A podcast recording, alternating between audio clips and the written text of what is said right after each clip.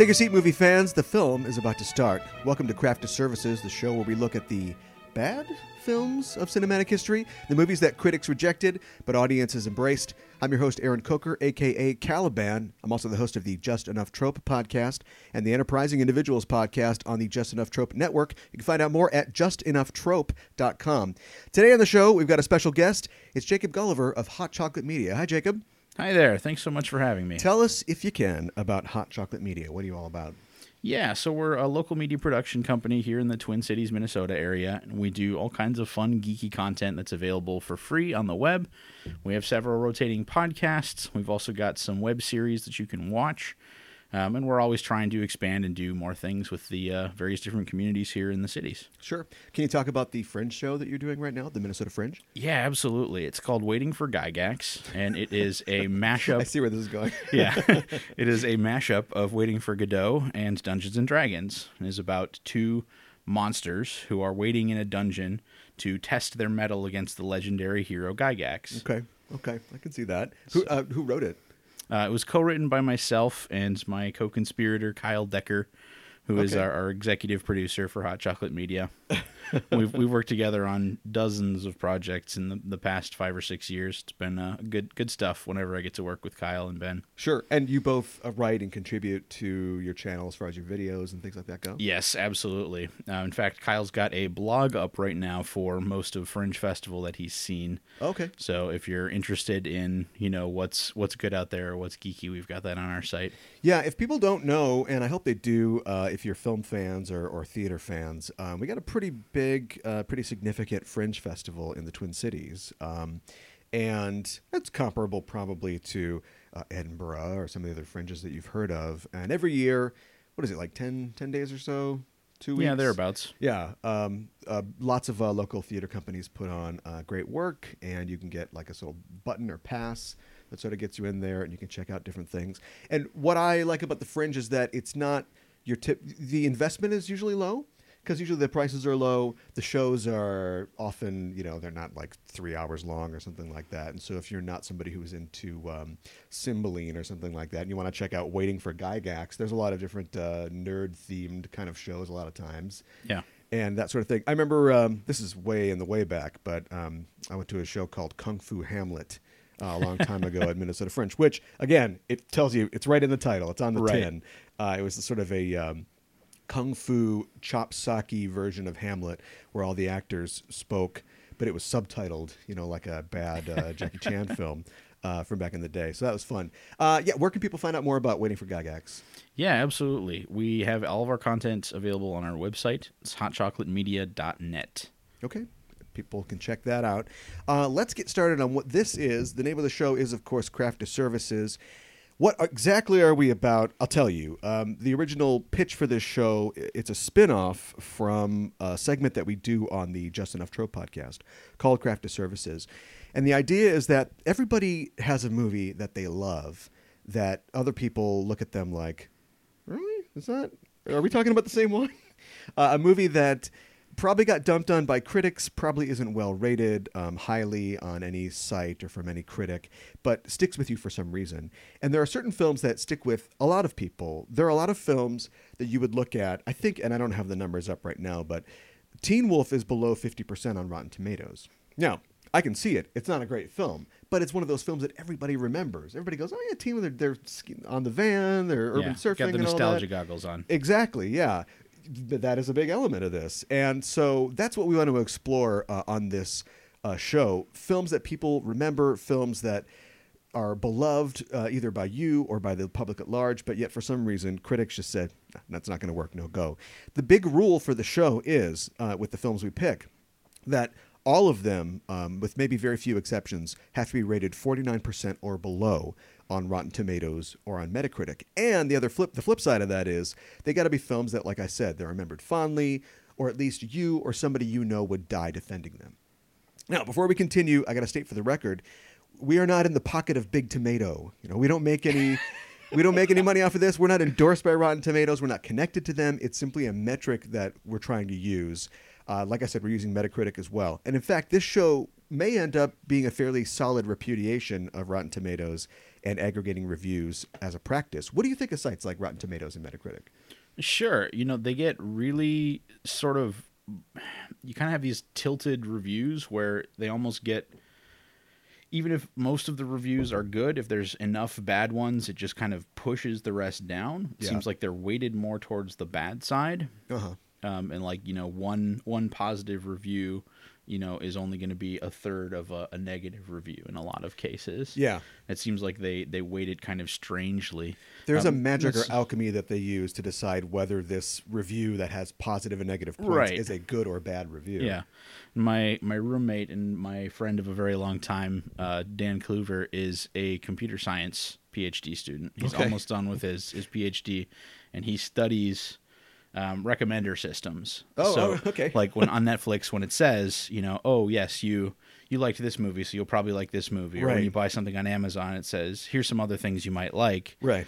that's kind of the stuff that he does and he understands those algorithms in a way that a lot of other people do not so i'm sure i'm sure he could mine their site for all kinds of data and come back with some really interesting results Yeah, and Amazon or not Amazon, uh, Netflix has recently um, sort of killed their um, staggered reviews, like their Yeah, star it's just reviews. thumbs Now up or thumbs or down. right? Yeah. and they but they still do the recommendations. So when I watch a movie, which I know is you know got to be careful when you're digging in the trash pile, Right. suddenly it gives me a bunch of recommendations, and there's no sort of arbitrary yardstick as to whether this is a good film. It just goes, hey, check this out. 65% uh, like your, uh, your your preferences and i can't look and see like i like when i'm looking at amazon prime movies at least they've got the imdb number which we're not even going into imdb numbers because that, that number is worthless generally but you can tell like Agreed. oh this is this is a trashy you know direct to video film like you get no background at all and you're just kind of taking your your chances and for that reason i hope it doesn't count the first five or ten minutes you spend watching a movie because i've clicked through it a lot of netflix movies got five minutes in and been like oh no this isn't a thing that i'm right watch. yeah yeah Um, well, let's see. Uh, critics were less than kind with the film that we're going to talk about today, which is, of course, Punisher Warzone. From 2008, directed by Lexi Alexander, starring Ray Stevenson as Frank Castle. Do you have um, a history? Were you a Punisher fan in the comic books? Yeah, no, I've I've definitely liked Punisher for a long time. I think he's kind of a good contrast to some of the more bubbly characters in Yeah. the Marvel universe. Um, you know, growing up, I my very first comics were were Batman and Spider Man comics, and Okay. I read Spider Man for a long time until uh, Doctor Strange appeared in one of the comics, and then I just kind of veered off into Doctor Strange for sure. a very long time. But Yeah. Punisher was also one of those characters who appeared in Spider Man comics.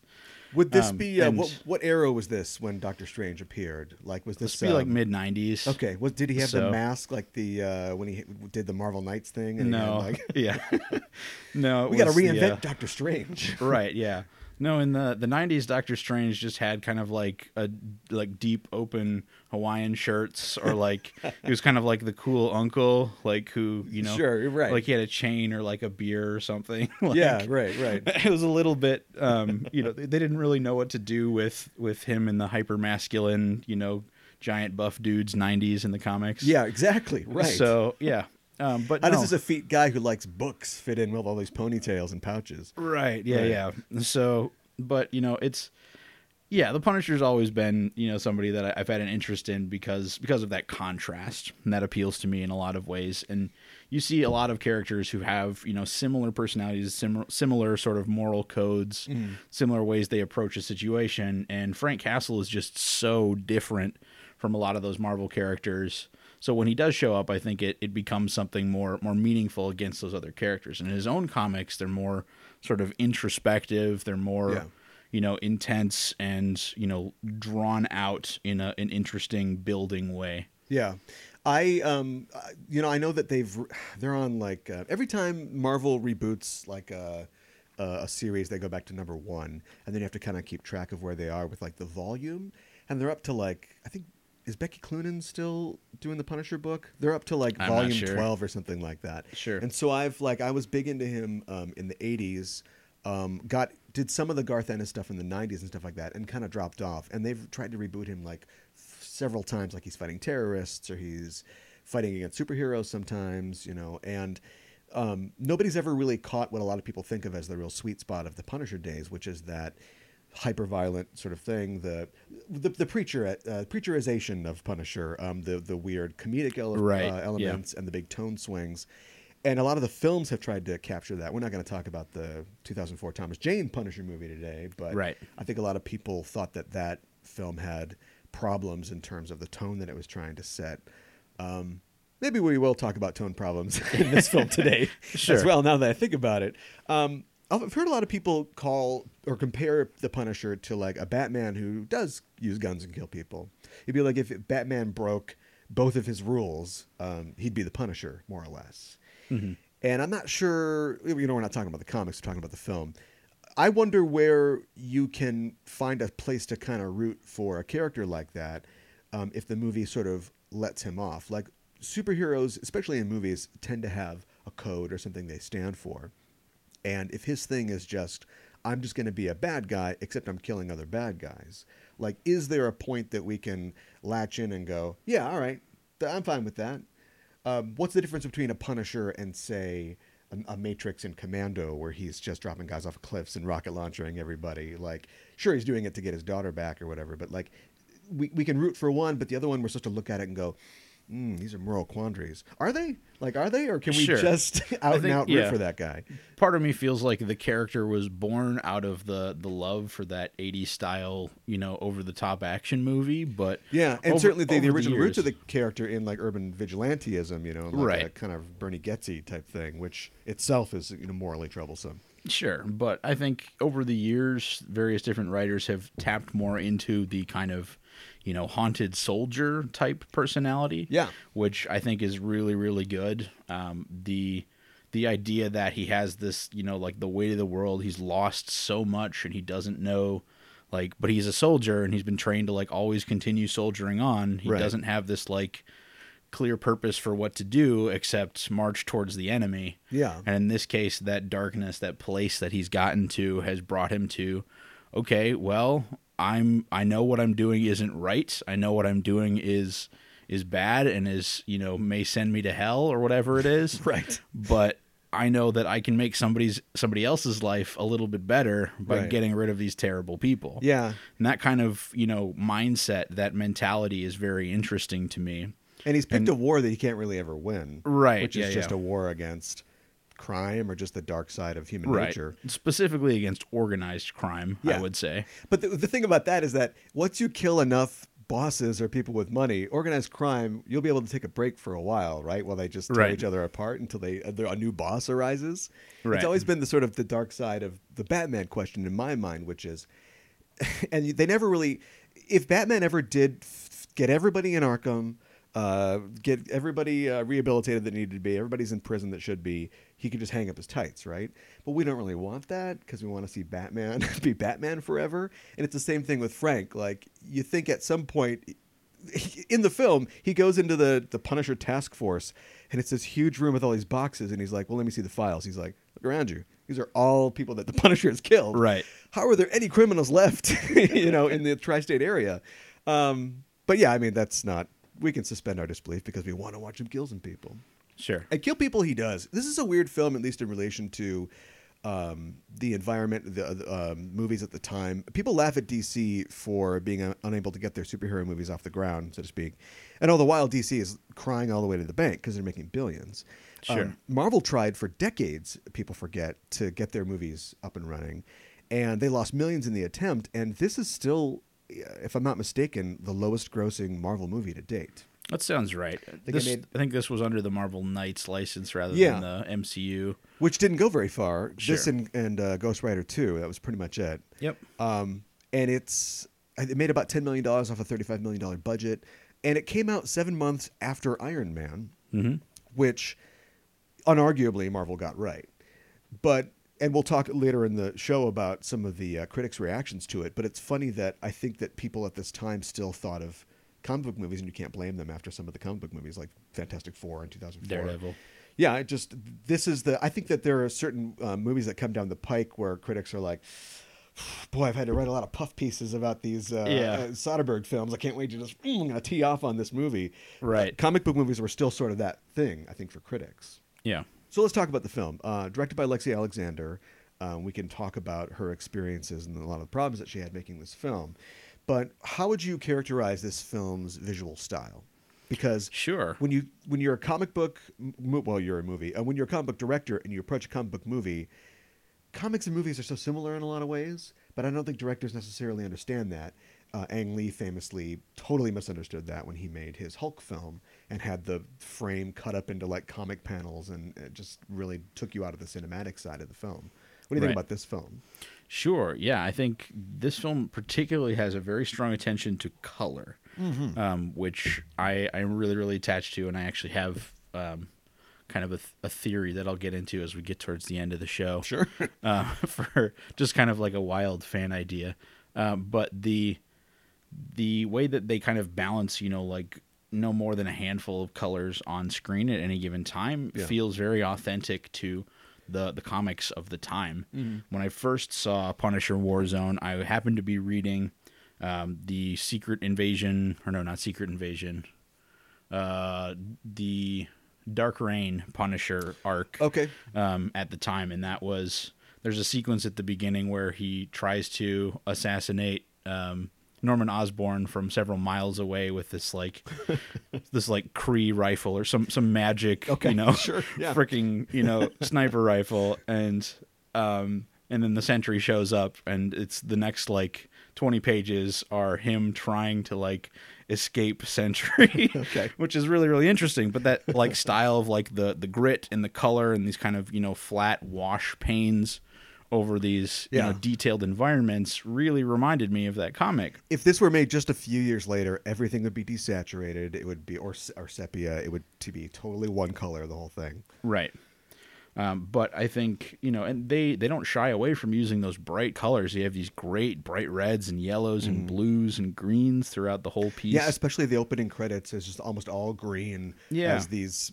This is the, they get the whole panel thing out in the beginning, just in Mm-hmm. the credits. It's a nice little opener, and then you get the whole um, news flash type thing, you know, setting us up about you know what's going on in the film. There was one funny thing like near the end of the credits where they're talking about um, what is it the the prosecutor or whoever's trying the case of this guy Cesare. Uh, he's killed, and then his mother is like saying, like, "Oh, he was my boy, and he's dead." And they pull back, and she's on a stoop, and the reporter's like right in front of her, and he's like, "A mother crying for her son."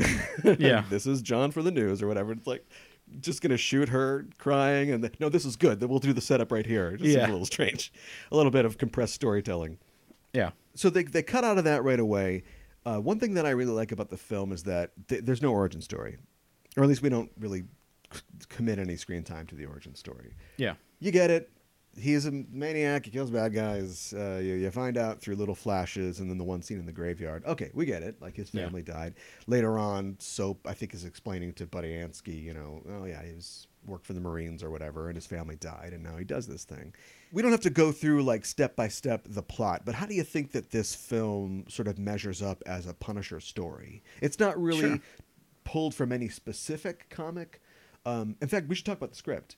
Um, the script is um, by um, Nick Santora, who's a TV producer and writer, and then also um, two guys uh, named Art Marcum and Matt Holloway, who worked on the original Iron Man. Although I think the scuttlebutt is that like basically the script for Iron Man is was all improv. That's what like, Right. Favreau says. Um, and then that's pretty much it. And then you know, nine years later, they wrote Transformers: The Last Knight, and they're working on the Bumblebee movie. So perhaps future entrants for Craft Disservices. Uh, we'll see if people end up liking them or not. yeah. That's the question, isn't it? Yeah. And originally, when this film this film was greenlit like a month before the first Punisher came out, when Tom Jane was still on board, and Kurt Sutter had been uh, the Sons of Anarchy guy had been called on to write a more realistic, sort of darker script, which they used for a lot of the pre-production until eventually all the major players that we know now came on, and it kind of got jettisoned because there were arguments about the tone. So we don't know how much of his script is in this. This did definitely land on being darker, um, but he did eventually ask to have his name take, uh, taken off because he felt like it was too much of a departure. So, like I said, nothing nothing in this movie is really a specific Punisher story. But do you feel like it captures the Punisher well? I think it does, honestly. I think the the portrayal of a Punisher story as it appears in the comics is most authentic from the versions of the Punisher that we've seen. Yeah. Um, that's not to say that it's you know necessarily the best. I mean, a, a lot of people really love Jon Bernthal's performance in the the Daredevil shows, and I, I agree. I think his his performance is very good. I think Ray Stevenson's performance and the the look of it is closer to the comics than what the Daredevil version of Punisher is in a lot of ways. Um, yeah, Jon Bernthal's good. He's not a he's not a real big guy, Sure. but you know, big deal. Guy's yeah. got a gun. No. Yeah. How big do you have to be? Yeah, I, I like I said, I love his performance.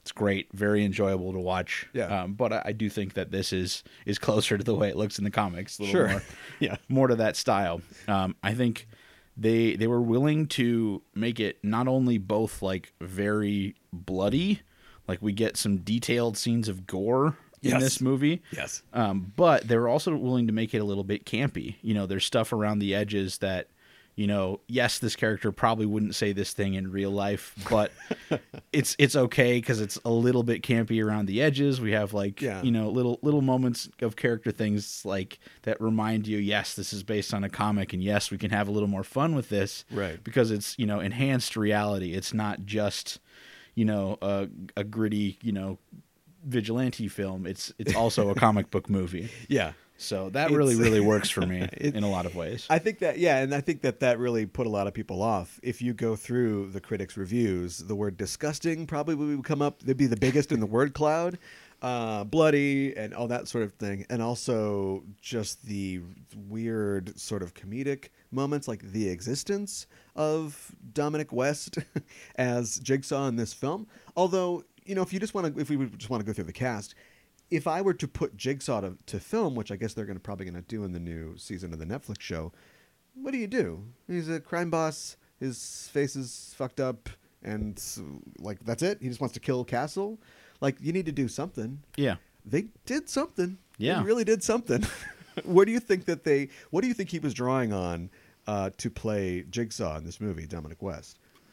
I mean, that's that's a really good question, um, and, and one that I am finding myself struggling to have an answer to. But the I love how just like utterly concerned he is with his appearance, Right. Yeah. and Which is an addition. That's not Yeah. really in the comic book. Right, and they, you know, they established that very early. The one of the first lines in the movie is him berating the girl for getting in the way of the mirror. Right. It's like, okay, I know who this guy is right yeah, away. First five seconds, he chokes Yeah. a woman. So it's like, oh, bad guy. We got yep. it. Yeah, right. Yeah.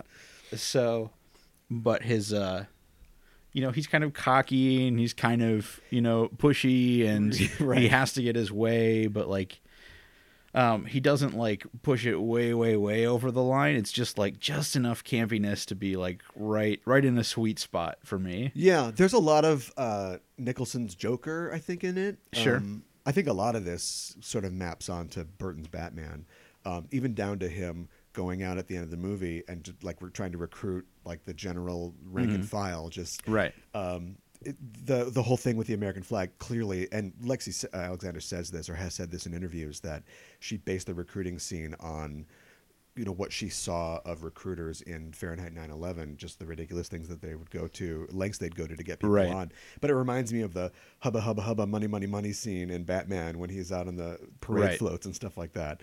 Um, and so I, I think that it would be hard to really find a character through line for him. Um, if the Punisher tries to kill you by crushing you in a glass thing, that's enough. Yeah. You'd want to kill him, but yeah, but instead they doubled down on the oh no that he's uh, the uh, Jimmy the Beaut or whatever. Yeah, And Billy the now you've- Billy the Beaut. Yeah, Yeah. so they've they've taken that away from him, and then even the scene where he's getting his face put back together doesn't spend eight weeks in like intensive care. The next night or the next day. Um, Mm-hmm. Right. The whole uh, let's take the bandages off. You know, it's a lot like the um, the Nicholson uh, thing in Batman as well. hmm And of course, he's got to kill the doctor. Yeah. Nobody's ever like, "Well, Doc, you tried your best. Um, I'm probably going to go get a second Right. opinion." But no, it's just dead. Um, the way that he um, names himself, uh, I don't know if that really worked for me. Yeah, I agree. Um, he puts his, they put his face back together with horsehide or whatever, like jigsaw. We got it. Yeah. But at least they sort of tie it back into this. I, I don't know. Like we can talk about things that we like and don't. It doesn't have to be a segment necessarily. But I'm going to say right now, I don't know about the political sort of commentary in the film. We talked about the Fahrenheit 9/11 thing. He um, sees this video when he's looking out the window of like an American flag, and uh, it's like a video package, and like all these little jigsaw puzzles, you know, just like a video toaster effect. They're all kind of going together, and so I guess he calls himself Jigsaw. It's a Sure. good thing he didn't see like a mesothelioma commercial or something like that at that point. um, but and it's very the video seems very jingoistic. Of course, this is you know four or five years after 9/11 in New York, so I guess you have to keep that in mind. Right. But that does not age well, in my opinion. Yeah, what what you're describing, I would agree, is is not the strongest part of the movie. Yeah.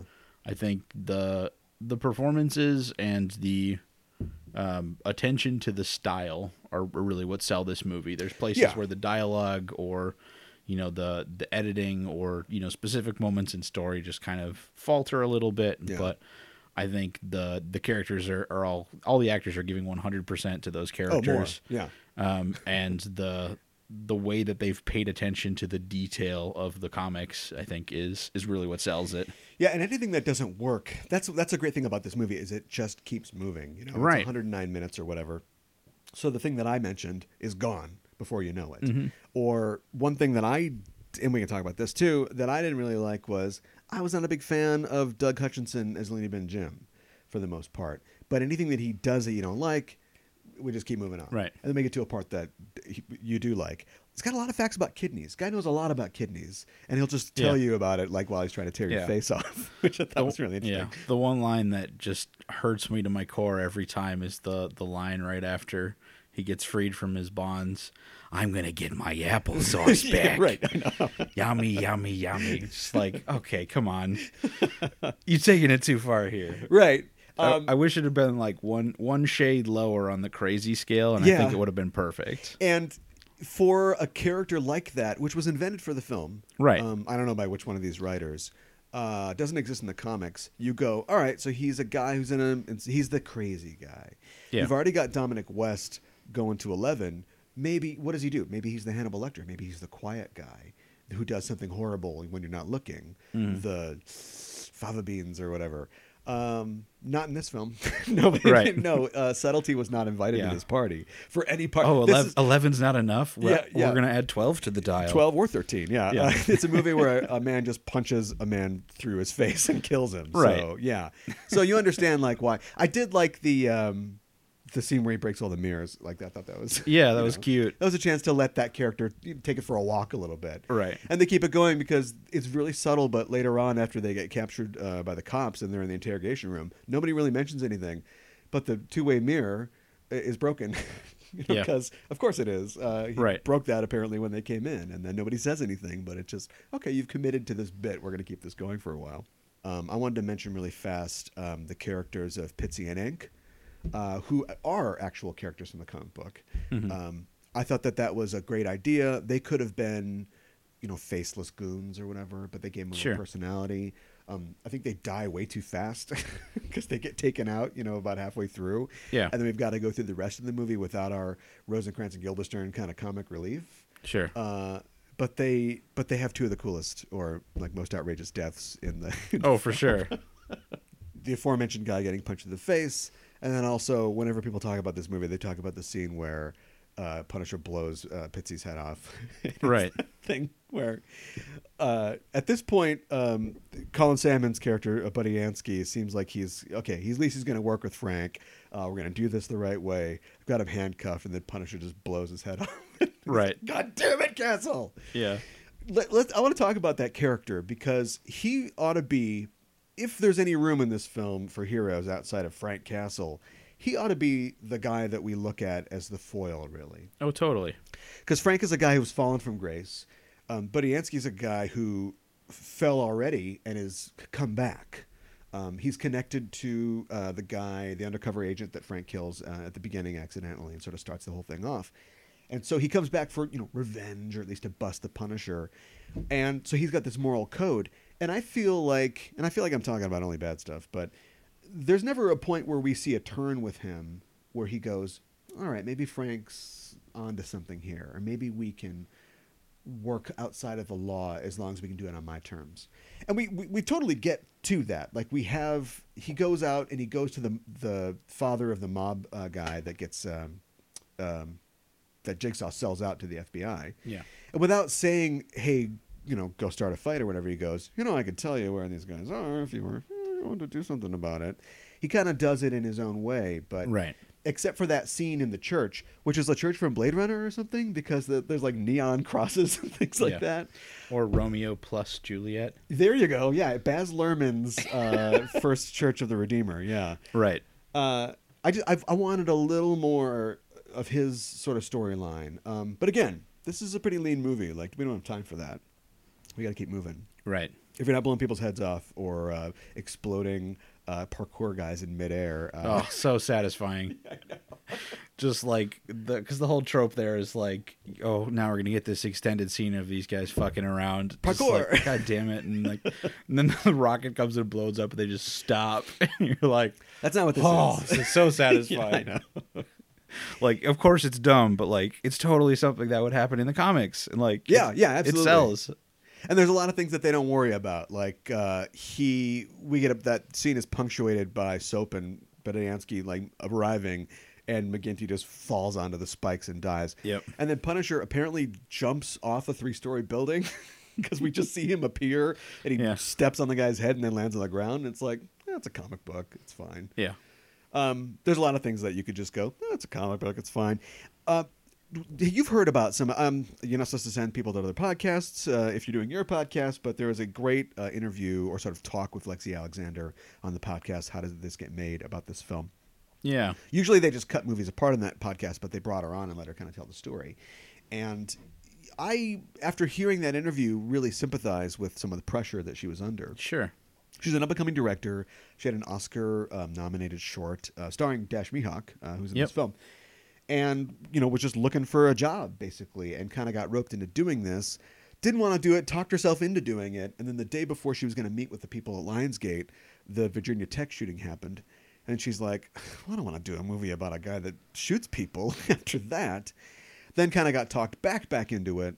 Sure. Um, and after having read the comics and talking to some people, and then set out to do this film, thinking, here's what I'll do I'll make it so ridiculous that there's no way you could connect this to any real thing.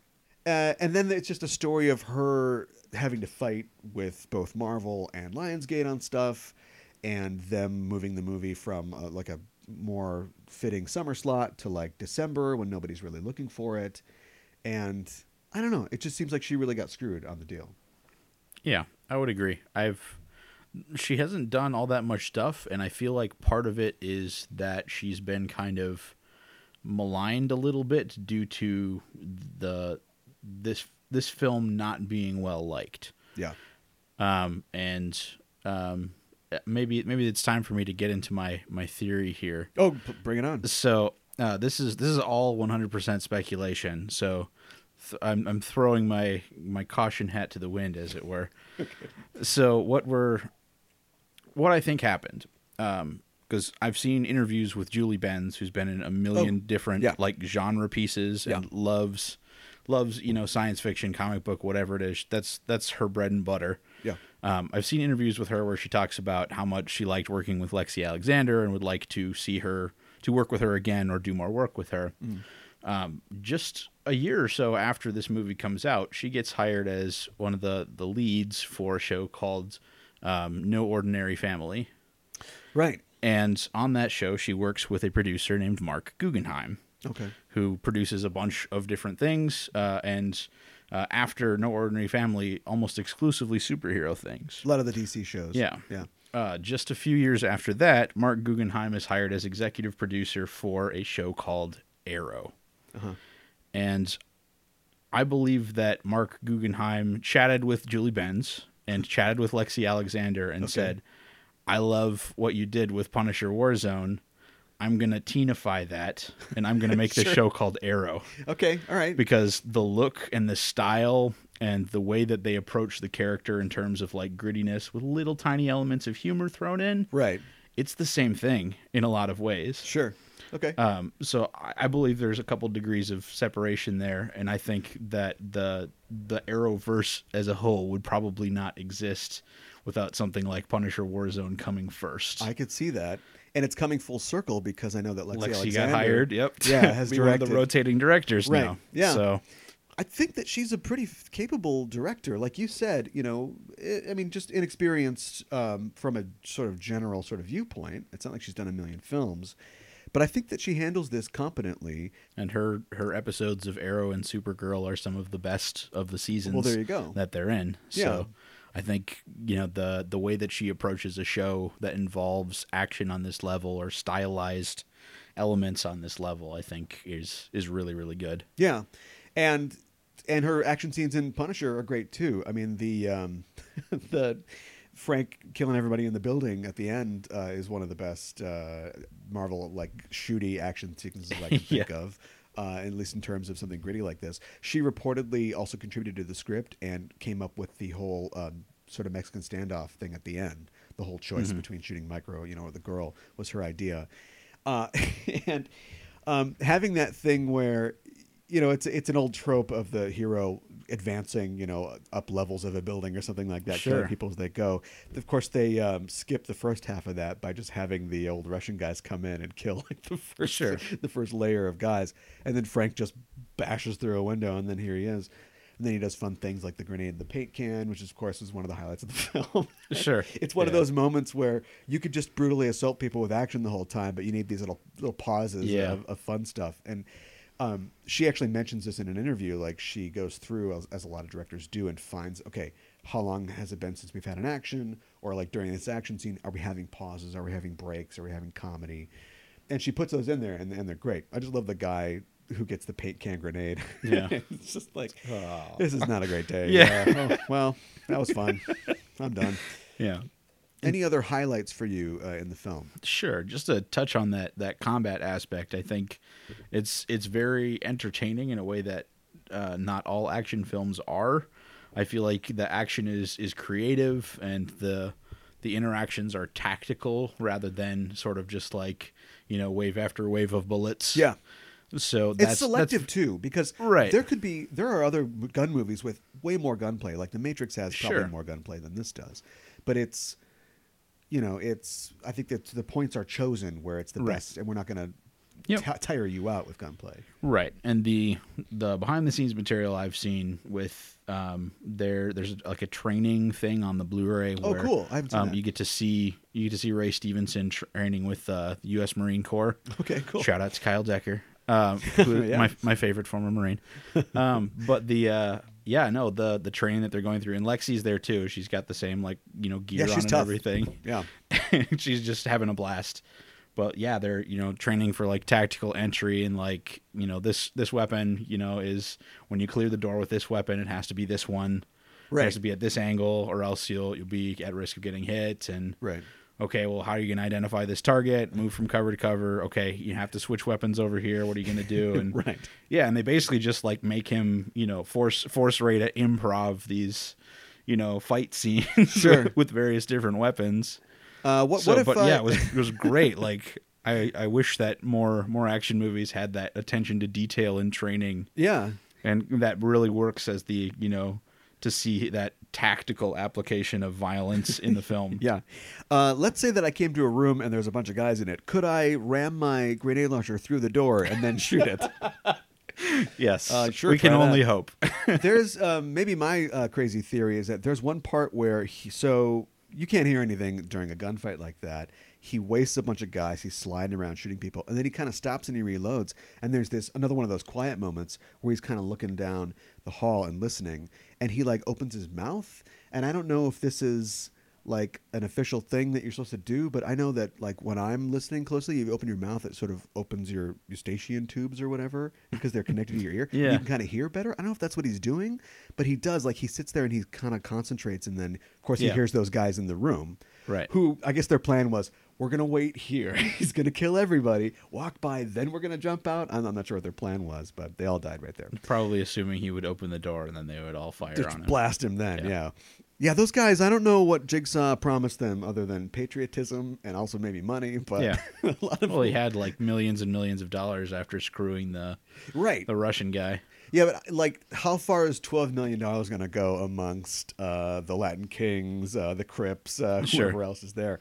What else was a high point for you? Like, if you were going to sell somebody on seeing this movie, what would you tell them?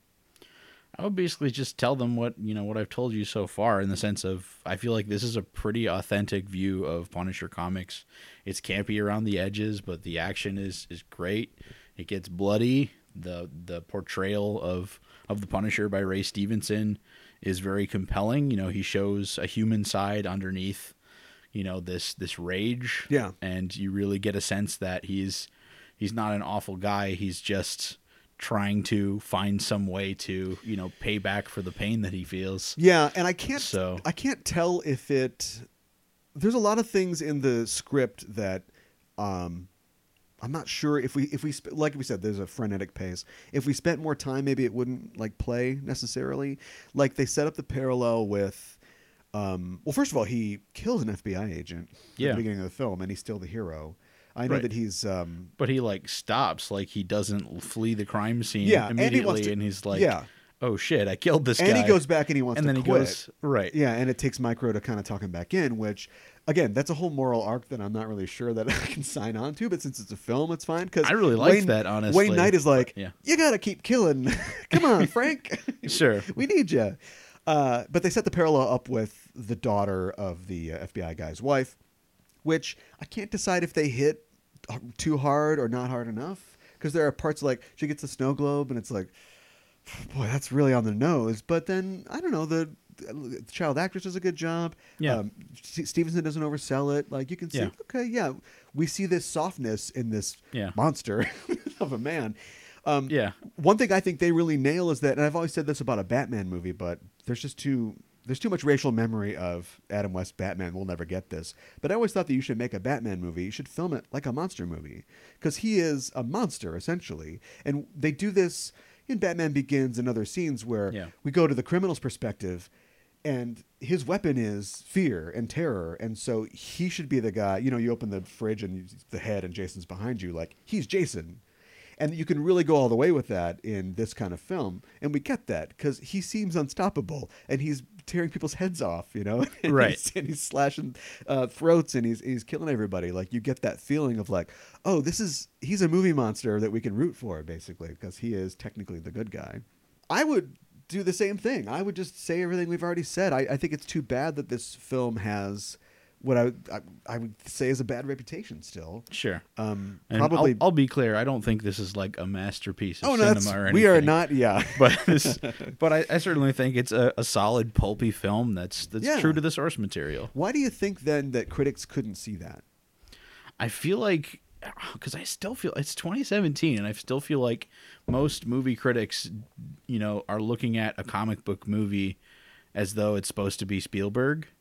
Right. and like the you know granted there's exceptions to that rule but like the way that they read is somebody who's just like i don't know how to process a genre it's right. just or know- gross. Oh, look at all right this. and at the time superhero movies were still finding their feet um, as you know a popular genre Yeah. still you know they were more risky they were more divided than they are now Yeah. so I think that's that basically is it. I think they they went in looking for something that was was not ever intended to be there. Yeah.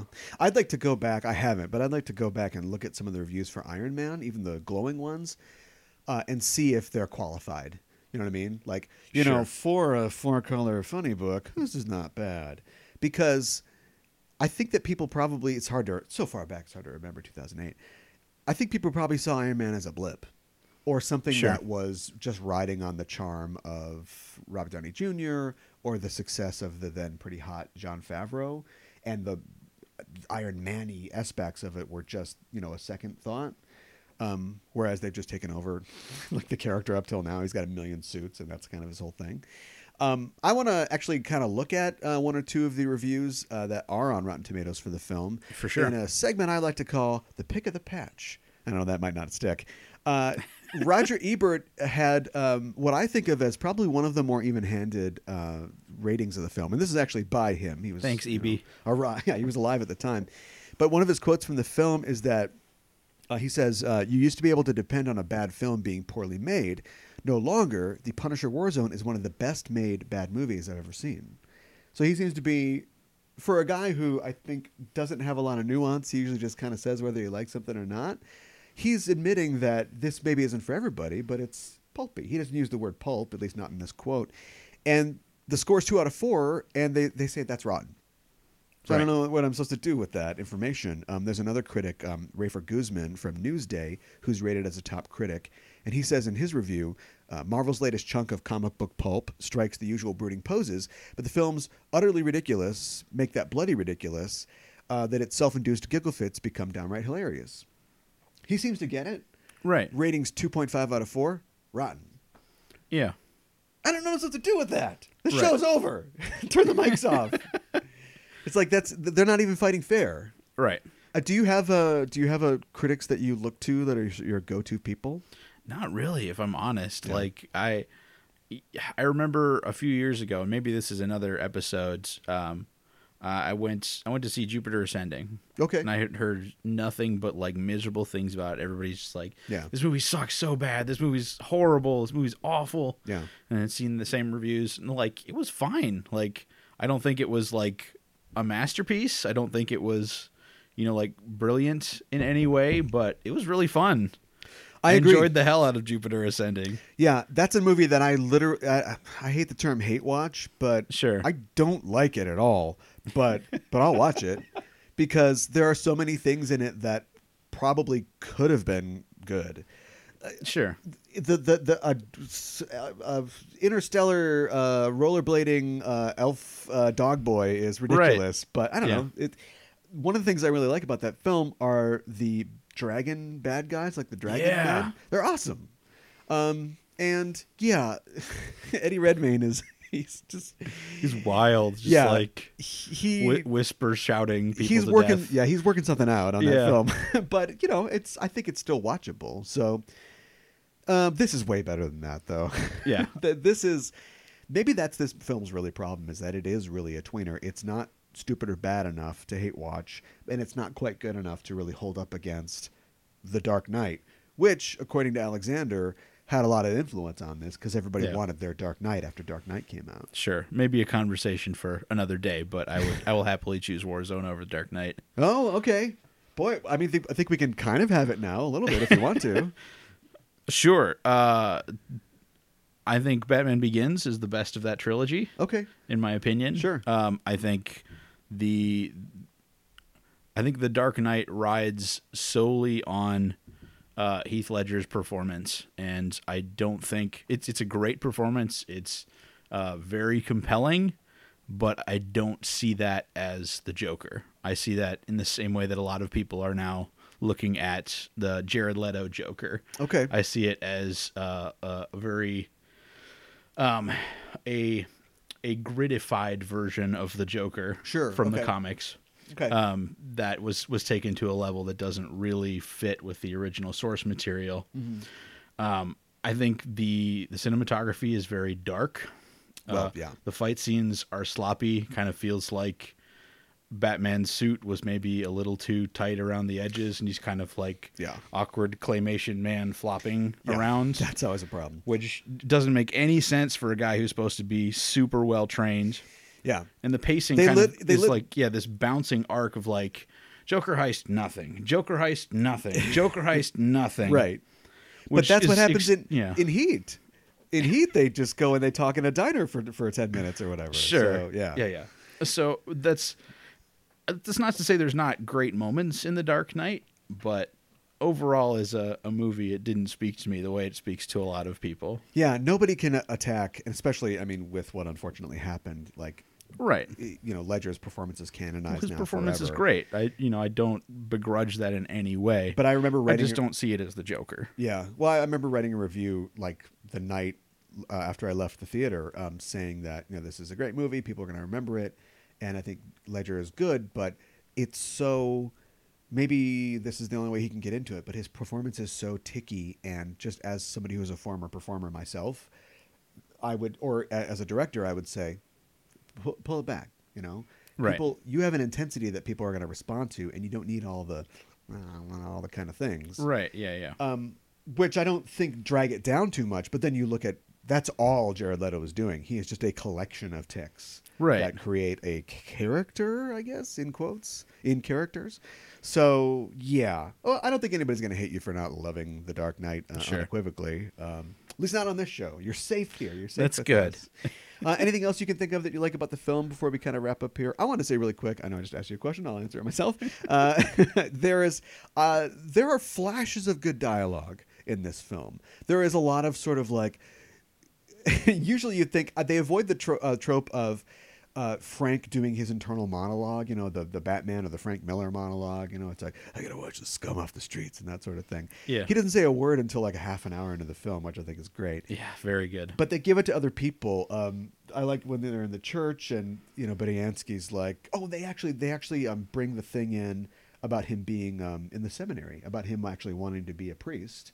Um, which, eh, but they don't beat the Roman Catholic thing to death like they would anywhere else. like in Daredevil. well, they've already, yeah, that's Yeah. too, uh, yeah, yeah, exactly. Um, so, so you know, he's saying like if they're not the ten suggestions or whatever. What would God think? He's like, sometimes I like to get my hands on God. Yeah. it's like, all right, that's pretty. That that's a Garth Ennis stuff there. I like Yeah. that. Definitely. What do you think? Yeah, I think the the line that always sticks with me is uh, when when he gives the young girl the snow globe that used to belong to his daughter, and Sure. she says, um, what is it? She says, Oh, uh, I, do you, do- will your daughter mind if I play with this? And he he looks at her and and, and he says no, and it's just like this. yeah, no. The expression on his face just says everything. Yeah, but yet they those- don't. He doesn't turn Right. around and there's another like close in. It's like single tear. It's just Right, You yeah, see yeah. him in his own stunted way, sort of come come into terms with it. It's like Yeah. yeah, The, this movie does a very good job of using subtext with dialogue. There's lots of lines where what the words that come out of their mouth are not what they're intending to say, yeah, and it still comes across very, very well. sure, So, I mean, the the scene in front of the door where he's, you know, saying, "Oh, I want to give you this money, you know, to take care of your family and protect you." What he's saying is like, "I feel really guilty and I'm in so much pain right now." And I'm trying to make things right, but that's not the words that are coming out of his mouth. Right. But that sells really, really well. And, And- a lot of movies don't know how to do that. yeah. And she points a gun at him, and he doesn't say, "Do it, do it, motherfucker, do it." Like he's Right. he's basically saying, "If this is how you want to do it, I'll let you do it." Right. He's not even like the thing where it's like, "I dare you to kill me." He's saying like, "Now it's in your hands. You can kill me because I deserve it. It's up to you." And then it's a great thing in the script because she rejects the money, so he's not off the hook. Do you know what I Right, mean? right. If she had taken the money, he could have left town, no movie. But instead, he has to like, he's indebted to them. He is already, but he understands that they're not safe and there's going to be a problem. Right. That is that is so subtle. In this in a movie where a, a parkour guy is blown up with a grenade launcher, Right. Yeah, yeah. you don't look for that.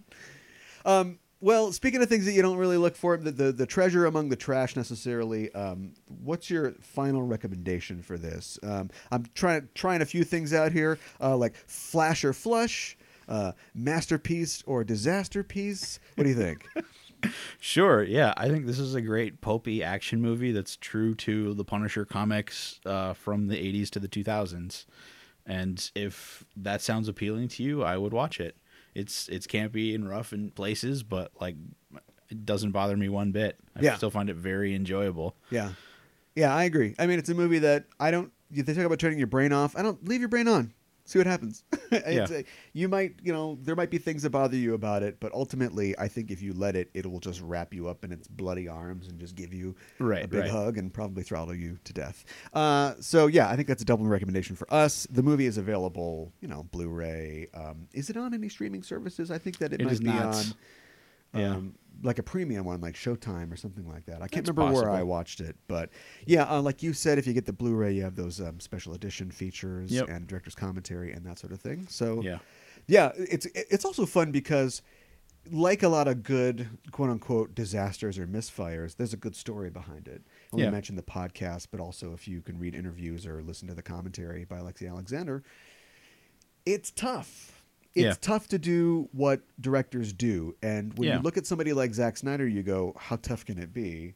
But it's really true. like she's a talented young director who is just trying to deliver something, and all the things that you run into, and all the ways things can, can go wrong. Right. It's just a fascinating story to me. Uh, thanks for joining us on the show. Uh, if you want to let us know how you felt about the movie, you can tell us on Facebook at facebook.com forward slash craft disservices. Remember, there are two S's into services. We're also on Twitter at, and catch this, at craftdisservice. Yeah, we ran into a character limit on the username there on Twitter, uh, but we're there all the same. Uh, we're also on iTunes. Search for Craft Disservices there and subscribe, rate, and review us if you would. It helps us out a lot. And we're also on Google Play and Stitcher and all that other good stuff. Uh, Jacob, where can people find you online? Absolutely. You can find us on Facebook, Hot Chocolate Media. Uh, you can also find us on Twitter. It's Hot Chalk, the first C H O C Media. Hot Chalk. Yeah, uh, Hot Chalk Media. And then on, uh, you can find us on our website, hotchocolatemedia.net. .net. Okay. And uh, people have until when still to catch a fringe show? Uh, it closes this weekend, this upcoming weekend, I believe. Uh, be the 12th and the 13th. 12th and the 13th. Okay, uh, this should be up for then. So if you're listening to this, stop listening to this and get out and go see uh, Waiting for Gygax. And that's it. We're out. Uh, this is Aaron for Jacob saying, keep it real.